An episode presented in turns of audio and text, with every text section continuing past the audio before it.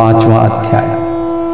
भक्तिहीन पुरुषों की गति और भगवान की पूजा विधि का वर्णन। राजा निमे ने पूछा, जोगीश्वरों, आप तो श्रेष्ठ आत्मज्ञानी और भगवान के परम भक्त हैं। कृपा करके यह बताइए कि जिनकी कामनाएँ शांत नहीं हुई हैं, लौकिक पर लौकिक भोगों की लालसा मिटी नहीं है और मन एवं इंद्रियाँ भी वश में नहीं हैं, तथा जो प्रायः भगवान का भजन भी नहीं करते, ऐसे लोगों की क्या गति होती है? अब आठवें योगीश्वर चसम जी ने कहा, राजन, विराट पुरुष के मुख से सत्व प्रधान ब्राह्मण, भुजाओं से सत्व रज प्रधान क्षत्रिय, जांघों से रजतम प्रधान वैश्य और चरणों से तमह प्रधान शूद्र की उत्पत्ति हुई है। उन्हीं की जांघों से गृहस्था आश्रम ब्रह्मचर्य, वक्ष स्थल से वान प्रशस्त और मस्तक से संन्यास, ये चार आश्रम प्रकट हुए हैं। इन चारों वर्णों और आश्रमों के जन्मदाता स्वयं भगवान ही हैं। वही इनके स्वामी नियंता और आत्मा भी हैं। इसलिए इन वर्ण और आश्रम में रहने वाला जो मनुष्य भगवान का भजन नहीं करता, बल्कि उल्टा उनका अनादर करता है, वह अपने स्थान, वर्ण, आश्रम और मनुष्य योनि से भी च्यूत हो जाता है। उसका अधः पतन हो जाता है। बहुत सी स्त्रियाँ और शूद्र आदि भगवान की कथा और उनके नाम कीर्तन आदि से कुछ दूर पड़ गए हैं। वे आप जैसे भगवत भक्तों की दया के पात्र हैं। आप लोग उन्हें कथा, कीर्तन की सुविधा देकर उनका उद्धार करें। ब्राह्मण, क्षत्रिय और वैश्य, जन्म से, वेदाध्ययन से तथा यज्ञोपवीत आदि संस्कारों से भगवान के चरणों के निकट तक पहुँच चुके हैं। फिर भी वे वेदों का असली तात्पर्य न समझकर, अर्थवाद में लगकर मोहित हो जाते हैं। उन्हें कर्म का रहस्य मालूम नहीं है। मूर्ख होने पर भी वे अपने को पंडित मानते हैं और अभिमान में अकड़े रहते हैं। वे मीठी मीठी बातों में भूल जाते हैं और केवल वस्तु शून्य शब्द माधुरी के मुँह में पड़कर चटकीली भड़कीली बातें कहा करते हैं। रजोगुण की अधिकता के कारण उनके संकल्प बड़े घोर होते हैं। कामनाओं की तो सीमा ही नहीं होती। उनका क्रोध भी ऐसा होता है, जैसे सांप का बनावट और घमंड से उन्हें प्रेम होता है। वे पापी लोग भगवान के प्यारे भक्तों की हँसी उड़ाया करते हैं। वे मूर्ख, बड़े बूढ़ों की नहीं, स्त्रियों की उपासना करते हैं। यही नहीं, वे परस्पर इकट्ठे होकर उस घर गृहस्थी के संबंध में ही बड़े बड़े मंसूबे बांधते हैं। जहाँ का सबसे बड़ा सुख स्त्री सहवास में ही सीमित है, वे यदि कभी यज्ञ भी करते हैं तो अन्न दान नहीं करते। विधि का उल्लंघन करते और दक्षिणा तक नहीं देते। वे कर्म का रहस्य न जानने वाले मूर्ख केवल अपनी जीव को संतुष्ट करने और पेट की भूख मिटाने, शरीर को पुष्ट करने के लिए बेचारे पशुओं की हत्या करते हैं। धन, वैभव, कुलीनता, विद्या, दान, सौंदर्य बल और कर्म आदि के घमंड से अंधे हो जाते हैं, तथा वे दुष्ट उन भगवत प्रेमी संतों तथा ईश्वर का भी अपमान करते हैं। राजन, वेदों ने इस बात को बार बार दोहराया है कि भगवान आकाश के समान नित्य निरंतर समस्त शरीरधारियों में स्थित है। वे ही अपने आत्मा और प्रियतम हैं, परंतु वे मूर्ख इस वेद वाणी को तो सुनते ही नहीं और केवल बड़े बड़े मनोरथों की बात आपस में कहते सुनते रहते हैं। वेद विधि के रूप में ऐसे ही कर्म की करने की आज्ञा देता है कि जिसमें मनुष्य की स्वाभाविक प्रवृत्ति नहीं होती। संसार में देखा जाता है कि मैथुन, मांस और मध्य की ओर प्राणी की स्वाभाविक प्रवृत्ति हो जाती है। तब उसे उसमें प्रवृत्त करने के लिए विधान तो हो ही नहीं सकता। ऐसी स्थिति में विवाह, यज्ञ और सौत्रामणि यज्ञ के द्वारा ही जो उनके सेवन की व्यवस्था दी गई है, उसका अर्थ है लोगों की उच्छृंखल प्रवृत्ति का नियंत्रण, उनका मर्यादा में स्थापना। वास्तव में उनकी ओर से लोगों को हटाना ही श्रुति को अभिष्ट है। धन का एकमात्र फल है धर्म, क्योंकि धर्म से ही परम तत्व का ज्ञान और उसकी निष्ठा अपरोक्ष अनुभूत सिद्ध होती है और निष्ठा में ही परम शांति है।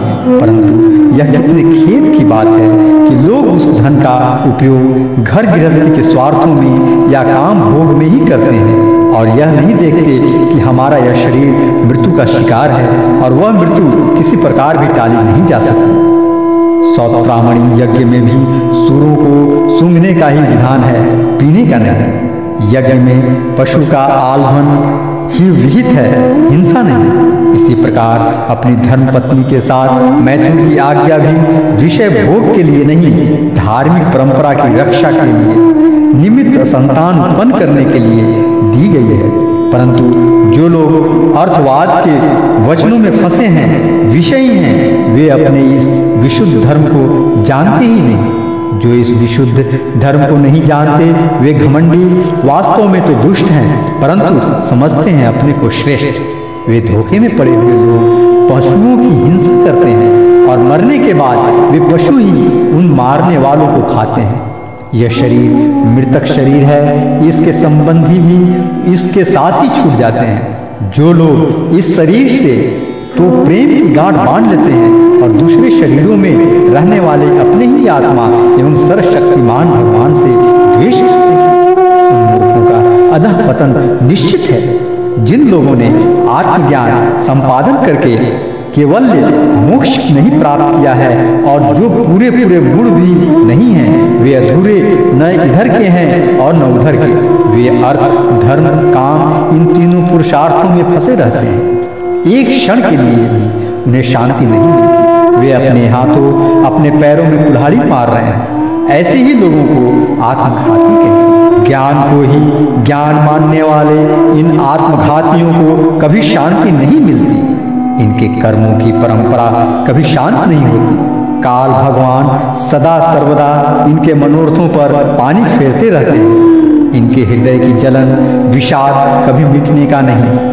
राजन जो लोग अंतर्यामी भगवान श्री कृष्ण से विमुख हैं वे अत्यंत परिश्रम करके गृह पुत्र मित्र और धन संपत्ति इकट्ठी करते हैं परंतु उन्हें अंत में सब कुछ छोड़ देना पड़ता है और न चाहने पर भी विवश होकर घोर नरक में जाना पड़ता है। भगवान का भजन न करने वाले विषयी पुरुषों की यही गति होती है। राजा निमी ने पूछा जोगेश्वरों आप लोग कृपा करके यह बताइए कि भगवान किस समय, किस रंग का, कौन सा आकार स्वीकार करते हैं और मनुष्य की किन नामों और विधियों से उसकी उपासना करते हैं? अब नवी योगेश्वर कर भाजन जी ने कहा, राजन, चार युग हैं सत्य त्रेता, द्वापर और कलि इन युगों भगवान के अनेकों रंग, नाम और आकृतियाँ होती हैं, तथा विभिन्न विधियों से उनकी पूजा की जाती है। सत्य युग में भगवान के श्री विग्रह का रंग होता है श्वेत। उनके चार भुजाएँ और सिर पर जटा होती है, तथा वे वलकलकला ही वस्त्र पहनते हैं। काले मृग का चर्म, यज्ञोपवीत, रुद्राक्ष की माला, दंड और कमंडलू धारण करते हैं। सत्ययुग के मनुष्य बड़े शांत, परस्पर वैर रहित सबके हितैषी और समदर्शी होते हैं। वे लोग इंद्रियों और मन को वश में रखकर ध्यान रूप तपस्या के द्वारा सबके प्रकाशक परमात्मा की आराधना करते हैं। वे लोग हंस, सुपर्ण, वैकुंठ, धर्म, योगेश्वर, अमल, ईश्वर, पुरुष, अव्यक्त और परमात्मा आदि नामों के द्वारा त्रेतायुग में भगवान के श्री विग्रह का रंग होता है लाल। चार भुजाएँ होती हैं और कटी भाग में वे तीन मेखला धारण करते हैं। उनके केश सुनहले होते हैं और वे वेद प्रतिपादित यज्ञ के रूप में रहकर श्रु श्रुआ आदि यज्ञ पात्रों को धारण किया करते हैं। उस युग के मनुष्य अपने धर्म में बड़ी निष्ठा रखने वाले और वेदों के अध्ययन, अध्यापन बड़े प्रवीण होते हैं। वे लोग ऋग्वेद, यजुर्वेद और सामवेद रूप वेद त्रयी के द्वारा सर्वदेव स्वरूप, देवाधिदेव भगवान श्रीहरि की आराधना करते हैं। त्रेतायुग में अधिकांश लोग विष्णु, यज्ञ प्रिग्नि गर्भ, सर्वदेव, उरुक्रम, वृषाकपि, जयंत और उरु गाय आदि नामों से उनके गुण और लीला आदि का कीर्तन करते हैं। राजन, द्वापर में भगवान के श्री विग्रह का रंग होता है सांवला वे पीताम्बर तथा शंख, चक्र, गदा आदि अपने आयुध धारण करते हैं। वक्ष स्थल पर श्री वत्स्य का चिन्ह, वृवलता, कौस्तुक, मणि आदि लक्षणों से वे पहचाने जाते हैं। राजन, उस समय जिज्ञासु मनुष्य महाराजों के चिन्ह, छत्र चंवर आदि से युक्त परम पुरुष भगवान की वैदिक और तांत्रिक विधि से आराधना करते हैं। वे लोग इस प्रकार भगवान की स्तुति करते हैं। हे ज्ञान स्वरूप भगवान वासुदेव, एवं क्रिया शक्ति रूप संस्करण, हम आपको बार बार नमस्कार करते हैं। भगवान प्रदुम्न और अनिरुद्ध के रूप में हम आपको नमस्कार करते हैं। ऋषि, नारायण, महात्मनर विशेश्वर विश्व रूप और सर्वभूतात्मा भगवान को हम नमस्कार करते हैं। राजन, द्वापर युग में इस प्रकार लोग जगदीश्वर भगवान की स्तुति करते हैं। अब कलयुग में अपने तंत्रों के विधि विधान से भगवान की जैसी पूजा की जाती है, उसका वर्णन सुनो। कलयुग में भगवान का श्री विग्रह होता है कृष्ण वर्ण काले रंग का। जैसे नीलम मणि में से उज्जवल कांति धारा निकलती रहती है, वैसे ही उनके अंग की छटा भी उज्जवल होती है। वे हृदय आदि अंग, कौस्तुभ आदि उपांग, सुदर्शन आदि अस्त्र और सुनंदन प्रभृति पार्षदों से संयुक्त रहते हैं। कलयुग में श्रेष्ठ बुद्धि संपन्न पुरुष ऐसे यज्ञों के द्वारा उनकी आराधना करते हैं, जिनमें नाम, गुण, लीला आदि के कीर्तन की प्रधानता रहती है। वे लोग भगवान की स्तुति इस प्रकार करते हैं, प्रभु, आप शरणागत रक्षक हैं। आपके चरणाविंद सदा सर्वदा ध्यान करने योग्य, माया मुख के कारण होने वाले सांसारिक पराजयों का अंत कर देने वाले तथा भक्तों की समस्त अभिष्ट वस्तुओं का दान करने वाले कामधेनु स्वरूप हैं। वे तीर्थों को भी तीर्थ बनाने वाले स्वयं परम तीर्थ स्वरूप हैं। शिव, ब्रह्मा आदि बड़े बड़े देवता उन्हें नमस्कार करते हैं और चाहे जो कोई उनकी शरण में आ जाए, उसे स्वीकार कर लेते हैं। सेवकों की समस्त आरती और विपत्ति के नाशक तथा संसार सागर से पार जाने के लिए जहाज़ है। महापुरुष, मैं आपके उन्हीं चरणा बिंदु की वंदना करता हूँ। भगवान, आपके चरण कमलों की महिमा कौन कहे? राम अवतार में अपने पिता दशरथ जी के वचनों से देवताओं के लिए भी वांछनीय और राज्य लक्ष्मी को छोड़कर आपके चरण कमल वन वन घूमते फिरे। सचमुच आप धर्म निष्ठा की सीमा है और महापुरुष अपनी प्रेयसी सीता जी के चाहने पर जानबूझकर आपके चरण कमल माया मृग के पीछे दौड़ते रहे। सचमुच आप प्रेम की सीमा है। प्रभु, मैं आपके उन्हीं चरनार बिंदु की वंदना करता हूँ। राजन, इस प्रकार विभिन्न युगों के लोग अपने अपने युग के अनुरूप नाम, रूपों द्वारा विभिन्न प्रकार से भगवान की आराधना करते हैं। इसमें संदेह नहीं कि धर्म, अर्थ, काम, मोक्ष सभी पुरुषार्थों के एकमात्र स्वामी भगवान श्री हरि ही हैं। कलयुग में केवल संकीर्तन से ही सारे स्वार्थ और परमार्थ बन जाते हैं। इसलिए इस युग का गुण जानने वाले सारग्राही श्रेष्ठ पुरुष कलयुग की बड़ी प्रशंसा करते हैं। सबसे बड़ा प्रेम करते हैं। देहाभिमानी जीव संसार चक्र में अनादि काल से भटक रहे हैं। उनके लिए भगवान की लीला, गुण और नाम के कीर्तन से बढ़कर और कोई परम लाभ नहीं है। क्योंकि इससे संसार में भटकना मिट जाता है और परम शांति का अनुभव होता है। राजन सत्ययुग त्रेता और द्वापर की प्रजा चाहती है कि हमारा जन्म कलयुग में हो, क्योंकि कलयुग में कहीं कहीं भगवान नारायण के शरणागत उन्हीं के आश्रय में रहने वाले बहुत से भक्त उत्पन्न होंगे।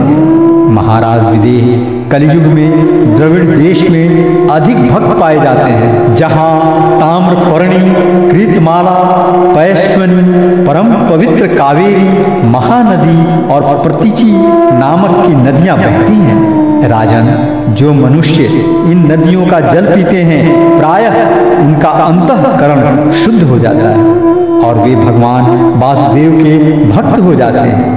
राजन, जो मनुष्य यह करना बाकी है, वह करना आवश्यक है, इत्यादि कर्म वासनाओं का अथवा भेद बुद्धि का परित्याग करके सर्वात्म भाव से शरणागत वत्सल प्रेम के वरदानी भगवान मुकुंद की शरण में आ गया है। वह देवताओं, ऋषियों, पितरों, प्राणियों, कुटुंबियों और अतिथियों के ऋण जाता है। वह किसी के अधीन, किसी का सेवक, किसी के बंधन में नहीं रहता। जो प्रेमी भक्त अपने प्रियतम भगवान के चरण कमलों का अनन्य भाव से दूसरी भावनाओं, अवस्थाओं, वृत्तियों और प्रवृत्तियों को छोड़कर भजन करता है, उससे पहली बात तो यह है कि पाप कर्म होते ही नहीं। परंतु यदि कभी किसी प्रकार हो भी जाए तो परम पुरुष भगवान श्री हरि उसके हृदय में बैठकर वह सबको बहा देते और उसके हृदय को शुद्ध कर देते नारद जी कहते हैं वसुदेव जी, मिथिला नरेश राजा, निमि नौ योगीश्वरों से इस प्रकार भागवत धर्म का वर्णन सुनकर बहुत ही आनंदित हुए। उन्होंने अपने ऋतिज और आचार्यों के साथ ऋषभ नंदन नौ योगीश्वरों की पूजा की। इसके बाद सब लोगों के सामने ही वे सिद्ध अंतर्ध्यान हो गए। विदेहराज निमि ने उनसे सुने हुए भागवत धर्म का आचरण किया और परम गति प्राप्त की। महाभाग्यवान वसुदेव जी, मैंने तुम्हारे आगे जिन भागवत धर्म का वर्णन किया है, तुम भी यदि श्रद्धा के साथ इनका आचरण करोगे तो अंत में सब आसक्तियों से छूटकर भगवान का परम पद प्राप्त कर लोगे। वसुदेव जी, तुम्हारे और देवकी के यश से तो सारा जगत भरपूर हो रहा है, क्योंकि सर्वशक्तिमान भगवान श्री कृष्ण तुम्हारे पुत्र के रूप में अवतीर्ण हुए हैं। भगवान के दर्शन, आलिंगन तथा बातचीत करने एवं उन्हें सुलाने, बैठाने, खिलाने आदि के साथ वात्सल्य, स्नेह करके अपना हृदय शुद्ध कर लिया है। तुम परम पवित्र हो गए हो। वसुदेव जी शिशुपाल, पौंड्रक और शाल्व आदि राजाओं ने तो बैर भाव से श्री कृष्ण की चाल ढाल लीला विलास चितवन, बोलन आदि का स्मरण किया था।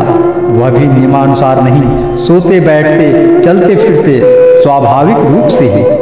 फिर भी उनकी चित्तवृत्ति श्री कृष्णाकार हो गई और वे सारूप में मुक्ति के अधिकारी हुए।